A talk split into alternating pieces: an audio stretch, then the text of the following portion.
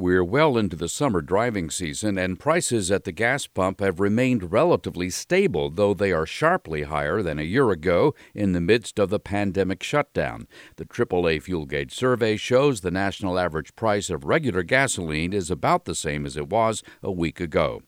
The Federal Trade Commission is sending refund checks to people who were victimized by the deceptive marketing tactics used by a student loan and mortgage debt relief operation.